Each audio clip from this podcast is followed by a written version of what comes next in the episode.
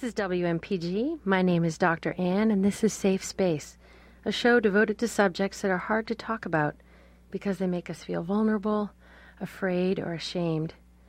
This month, we've been focusing on exploring f- our fears and how we cope with them. We started out by exploring the fear of the dark and being alone at night in the wilderness. We've also explored the fear of being a bad parent, the fear of getting dementia, the fear of working with people that are different from us. My guest tonight is Mike Elkin, and we'll be talking about fear itself. Mike is a senior trainer with internal family systems therapy, and he's also a marriage and family therapist in Massachusetts. Welcome, Mike. Hi. Hi. I want to start right out by um, asking you about that famous quote from Roosevelt about we have nothing to fear but fear itself. And wondering, what do you make of that? What is it about fear that is so powerful that we have to fear it itself? Well, it actually uh, it's it's a statement that's hard to argue with, uh, Mm-hmm. in that, uh, you know, fear uh, essentially generates itself. It feeds on itself. I have, you know, I have very sort of specialized ways of looking at fear because fear and shame essentially generate all the problems that I work with, Oh, and uh, how and they're you very mean? closely related. Okay, well, let's start with the first part. How how does fear generate most of the problems that you work with? What do you mean? Well, because my the more I've worked with people, and especially worked with couples, where people are negotiating their intimate space and therefore are uh, enormously vulnerable to each other, and uh, usually a couple who's having trouble with each other, each of them is the most dangerous person in the other one's life, and each of them has more power to cause the other one pain than anyone else. So they fear each other tremendously. And my way of understanding fear is that it's one of the two uh, basic emotions. Okay, shame the being other the one other. being love. Oh, the other one being love. And that fear, the presence of fear blocks the awareness of love. So the love may be there. In fact, it certainly is there. But it, it can't be perceived in the presence of fear. So the function of fear is precisely that to block the awareness of It's love. not well. It, it's it's not the function. In other words, it's not. Well, it depends on how metaphysically or you at least get. how it functions. It's That's not how it what functions. it's there for, Right. but it's what it does. Uh-huh. And so once we don't have the awareness of love, we start to behave in relationship to other people in very different ways. You bet. and that's where the problem I mean, starts. just for, eh, because fear comes in two basic brands, okay. and there's anger, and that's the fear that someone has harmed you, All right. and then there's guilt, which is the fear that you've harmed someone else. And for instance, you can love your child very much, but the moment you're angry at the child, you're not aware of that love. I mean, if I stopped you and said, Do you love this child? you would say, Of course I do. But at the moment you're angry, they're not aware of it, and you're not aware of it. You're, there, you're not feeling that love. You're not experiencing it, and neither is a child. So that's part of why a parent's anger is so frightening to a child, is they Yeah, experience the certainly. absence of love. because at that moment the child loses their awareness and their their feeling of the parent's love. Uh-huh. And because you know the child is absolutely dependent on the parent for everything, that's obviously a really scary thing, and it's also very hard for the parent to perceive the power of that because they're just a little annoyed or a little irritated, and Right. they you know might be very for experience themselves as being very forbearing, but the child will it, it has an enormous impact because it's like snatching away the uh, the toes that's going into your diving suit. Right, their survival depends on it. Yeah. Yes. So you're saying the parent may be hard for the parent to be aware of it, that just the level of that impact, because they are not experiencing that that their survival is at stake in the way that the child is. Right. They, they, it's it's it's just about impossible for a parent to perceive that impact. Uh, you know, it, it's it's useful for them to have an intellectual understanding of it because it'll really help them temper their responses, and you know, also address the parts of them that get triggered and irritated by the child's behavior. Yeah, so you started out though by saying that anger is in itself is an expression of fear. So if we stay with this example of a parent with their child and the parent is angry, does that mean that a, the parent's fear precedes their anger? Uh, yeah. So tell me about that. Well, see, my other belief, having spent a lot of time examining my own relationships and the relationships of other people, is that I've grown to believe that actually our most basic need is not, say, physical survival, but is in fact innocence, is to feel like we're a good person and to feel a sense of being morally justified and uh, morally clean. Mm-hmm. Innocent. And what I noticed, uh, you know, it's very interesting because I had two sons of my own, which I did, I think, a very poor parenting job with the oldest. And I st- sometimes think that you should be able to throw the first one away as a trial. oh, But, and then I did a much better parenting job with the second one. And then I married, uh, uh, had a second marriage to a woman who had a 12 year old, very difficult child uh, of her own. hmm And I found I was very, very much more effective with that child, even though he was a much more, he presented much more difficult behavior than either of my two children. and how come? Well, because his behavior didn't mean anything about me. Uh-huh. See, I, I it didn't remind me of me. It wasn't uh, reflecting back parts of myself that I wasn't comfortable with, and I didn't feel that I had generated because I just met him. Right, so it couldn't be your fault. It couldn't be my fault, and so I wasn't afraid that his misbehavior meant something about me, and so I was able to address his misbehavior from adult analytic parts that had a lot of family therapy training Right. and it, you know, and so I was able to be generally very effective with him. So what you're saying, it seems to me, and I can understand this, is that parents' anger at their children is often triggered by a fear, say, that the child's behavior reflects badly on them, is a is a marker of what a bad parent they are. Yeah, actually, I would take sometimes I would say that's what generates the anger. Yes. So, and I, I can understand that. So the parent feels like, oh no, this child is acting out, behaving badly, embarrassing me. This makes me feel bad. In other words, it's a loss of my innocence. Right. I feel ashamed or bad about myself, the bad job I'm doing, and that's, I'm afraid, and therefore I get angry. Right. I mean, that's not their process because uh, the parts of us that protect our sense of innocence, of course, keep those thoughts out of our awareness. Yes, although I think many parents will say Although sometimes they are in your awareness. I of mean, course. I think a lot of parents feel very aware Yeah. of how how embarrassed they are about what's going on and how terrible they feel they must Right. be as a parent. And yeah, and then be, because we are the way we buy our innocence is with the guilt of others, we then direct our negative attention toward the child. Okay, so wait a second. When you say we buy our innocence through the guilt of others, is it so easily exchanged? Is it so either well, no, or? in fact, it doesn't work. uh huh. See, it's a lot. You know, like if, uh, if for instance, you do something which reminds a part of me of another part of me that it thinks shouldn't be there, and that if I were a good person, that part wouldn't be there, or be, wouldn't act the way it does, or react the way it does. If you do something that reminds me of that part, a part of me will then see, you know, see that part out there and get angry at you. Okay, so let's make this concrete because it's starting to sound hard to follow. Okay. So if I behave in a certain way that reminds you of something you're ashamed of in yourself, Yeah. like what?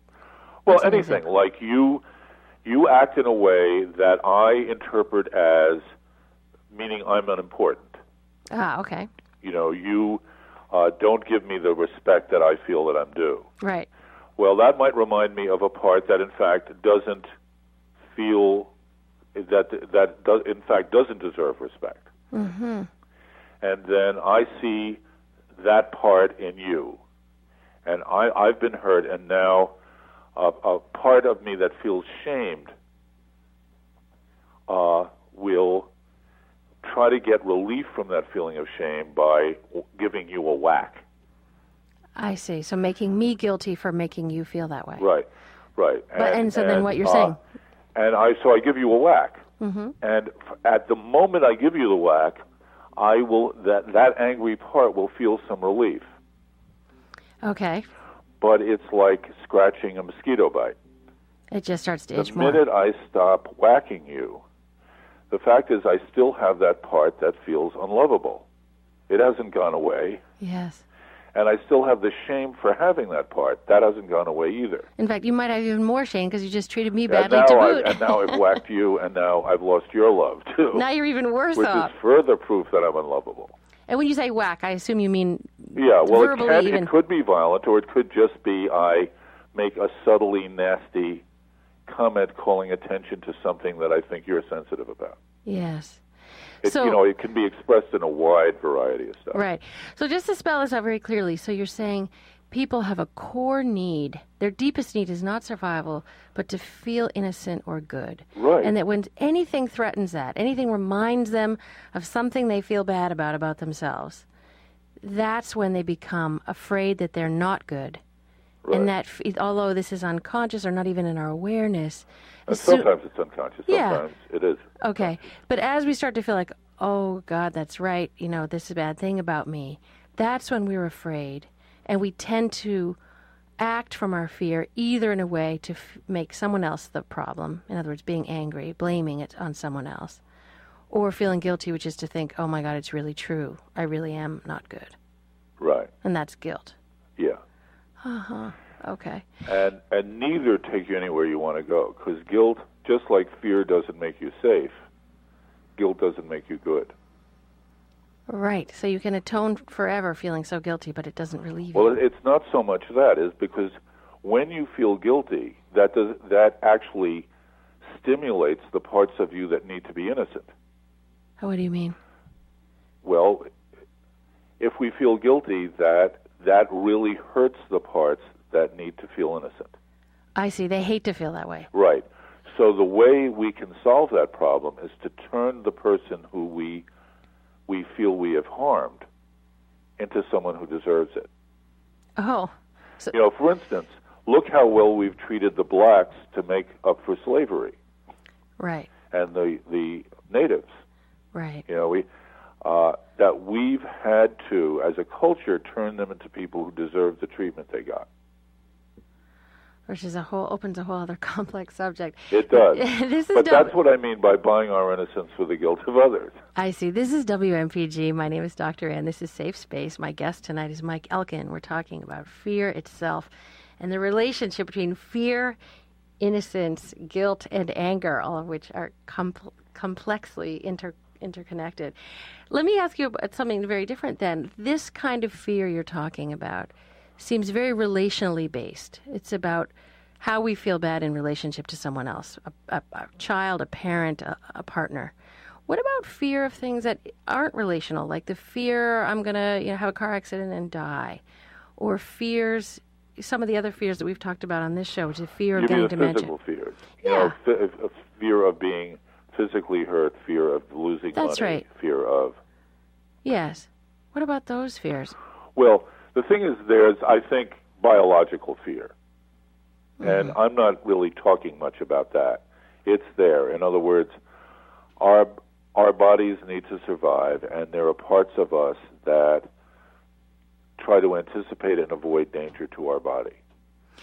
Okay, uh, and that that has a component. I mean, you- can find a lot of of the the innocent stuff in that too, and there are also, you know, the fear of being bad will trump very often the fear of your body being hurt. That's why we have heroes.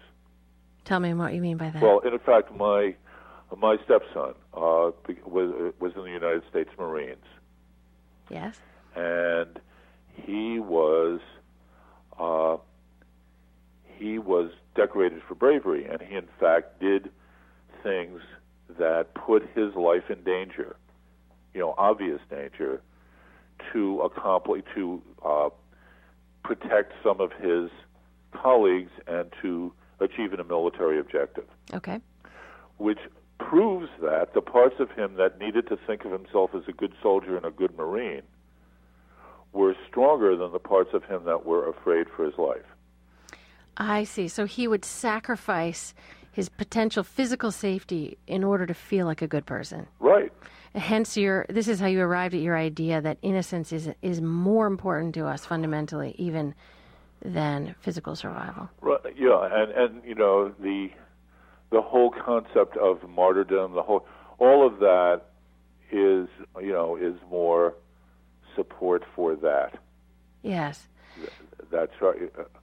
Now, so, some people, of course, would say that so this there's, is there's physical fear, but I think that that is very often trumped by, uh, you know, by the, the fear of not being a good person. right. And They need to they need to be good. the uh, and then the fear of sort of loss of money. Like, you know, if I think if people are afraid of losing money, of course we we don't like losing our comfort and we don't like losing our freedom, but uh, very often when you talk to people, what they realize, what, what becomes clear is it's the fear that their loss will be defined as failure and inadequacy and defectiveness by others. Yes. So, And Mike, I would so- I, I want to change the subject for a minute because I want to make this even more real and more personal. Uh, which I, I you've obviously thought a great deal about this, and I wanted to ask you, how do you know about these things from your own life? What kinds of fears have you personally had to struggle with that that got you thinking along these lines? Well, first of all, you know, it's really important to understand that therapists are people who need 30 hours of therapy a week. I see. and that's why we do this. so, like every other therapist I know, I became a therapist to heal myself, uh-huh. and because healing is an exchange, and so everything I give any client of mine, I get, and I need a lot of healing, and I'm also a person who learns best by teaching. So.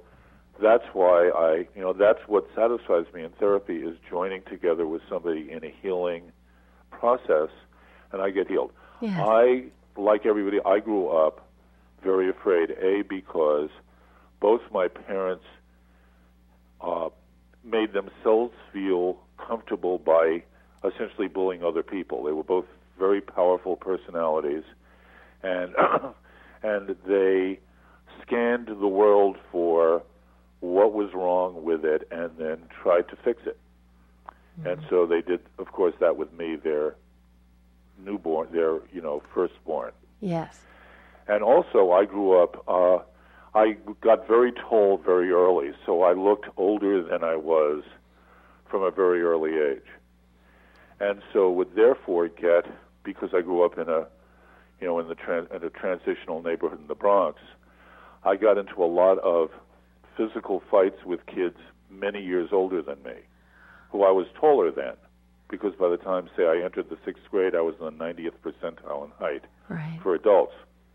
Right. So you learned about fear in terms of real So physical I was, fear. I lived in fear, and, and and I spent, of course, all my time trying to make get myself to feel safe. mm-hmm. And the things that I did to feel safe uh, always drew toward me what I was afraid of.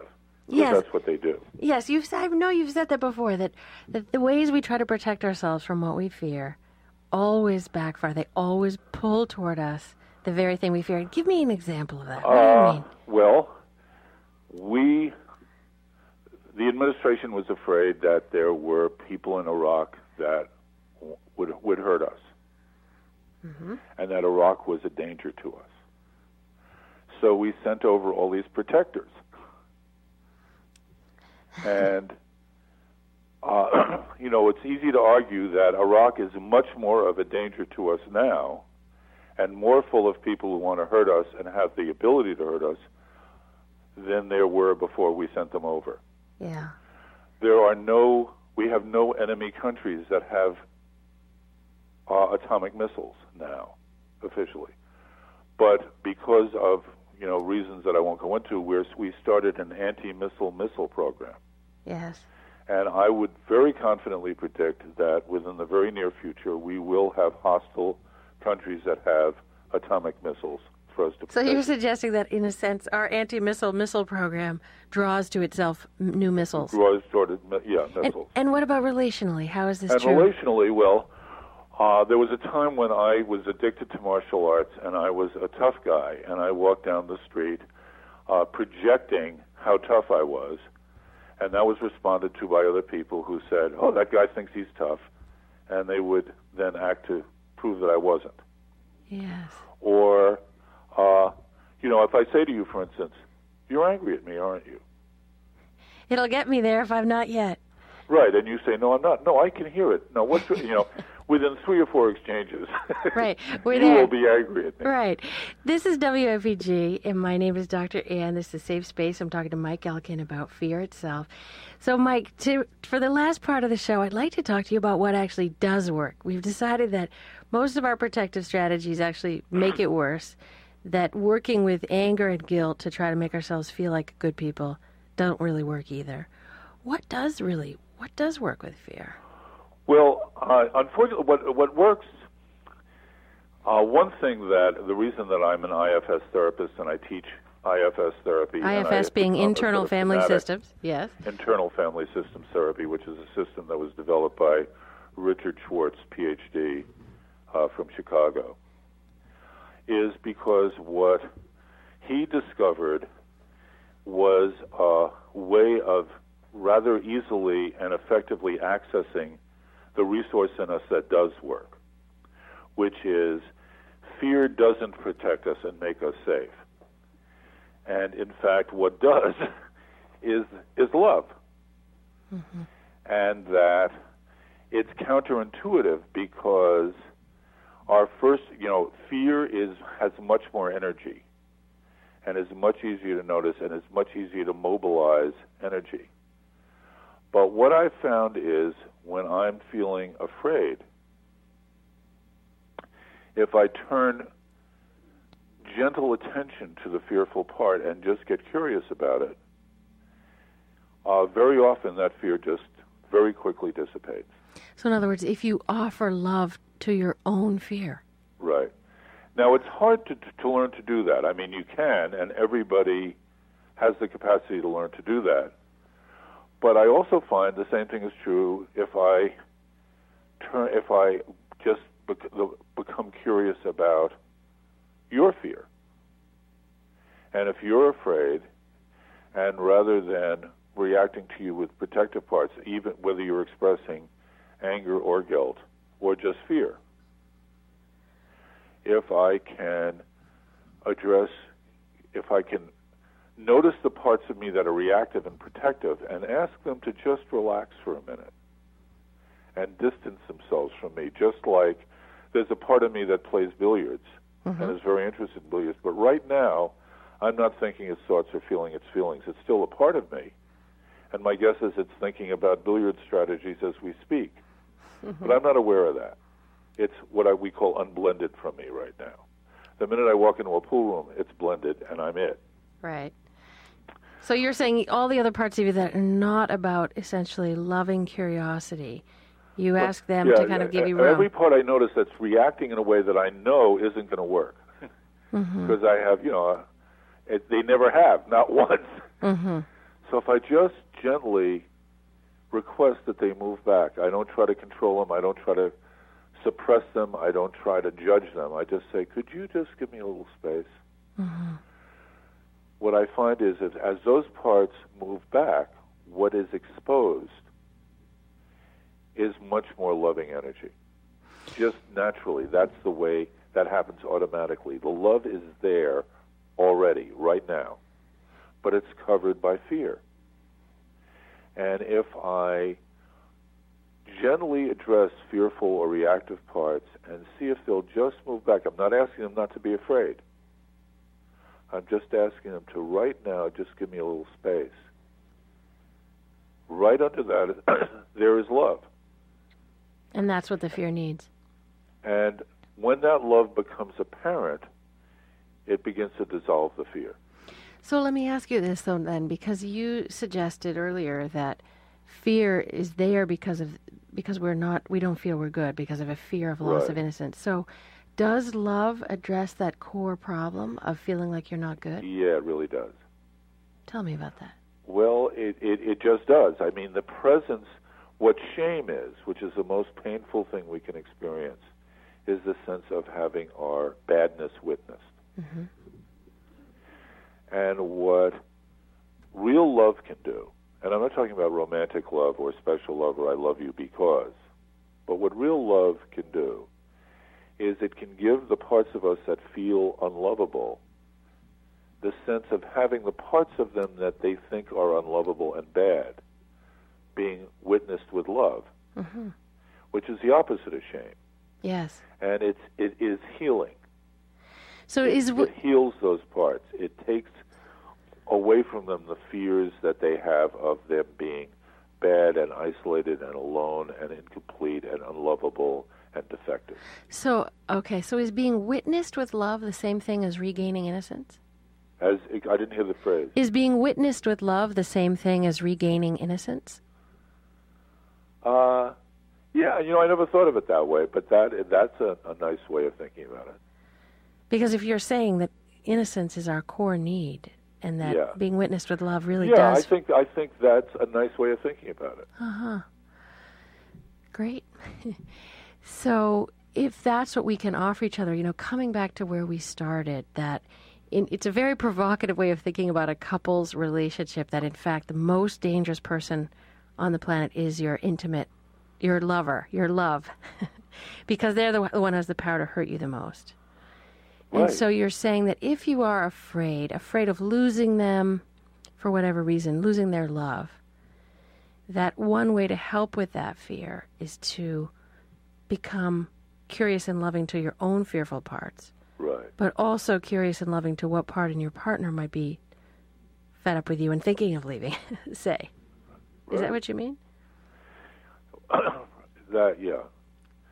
That that what happens with couples, and and not only couples that are having a lot of trouble, but because we have this need, is that all couples are in a moral struggle with each other. Which means each each of them is trying to prove to the other, and then some witness that they are the more compassionate, gentle, wise, well-meaning, generous, uh, and to the extent they take that contest seriously, they will make themselves and each other miserable. You once said to me that couples only fight about one thing Yeah. who is the, the better only, person. The, the, every fight in a couple is about who's the better person, hmm and therefore every fight is is life and death. Every fight is about this this about potential loss of innocence. Yes, yes. and and so you know I was just finished with a couple who was talking about And we, we have to we have about thirty seconds more, Mike. oh yeah they were talking about uh, how well each they dusted the living room yes. and it was very you know it was very clear to me and then them that this was about who is the better person. Yes.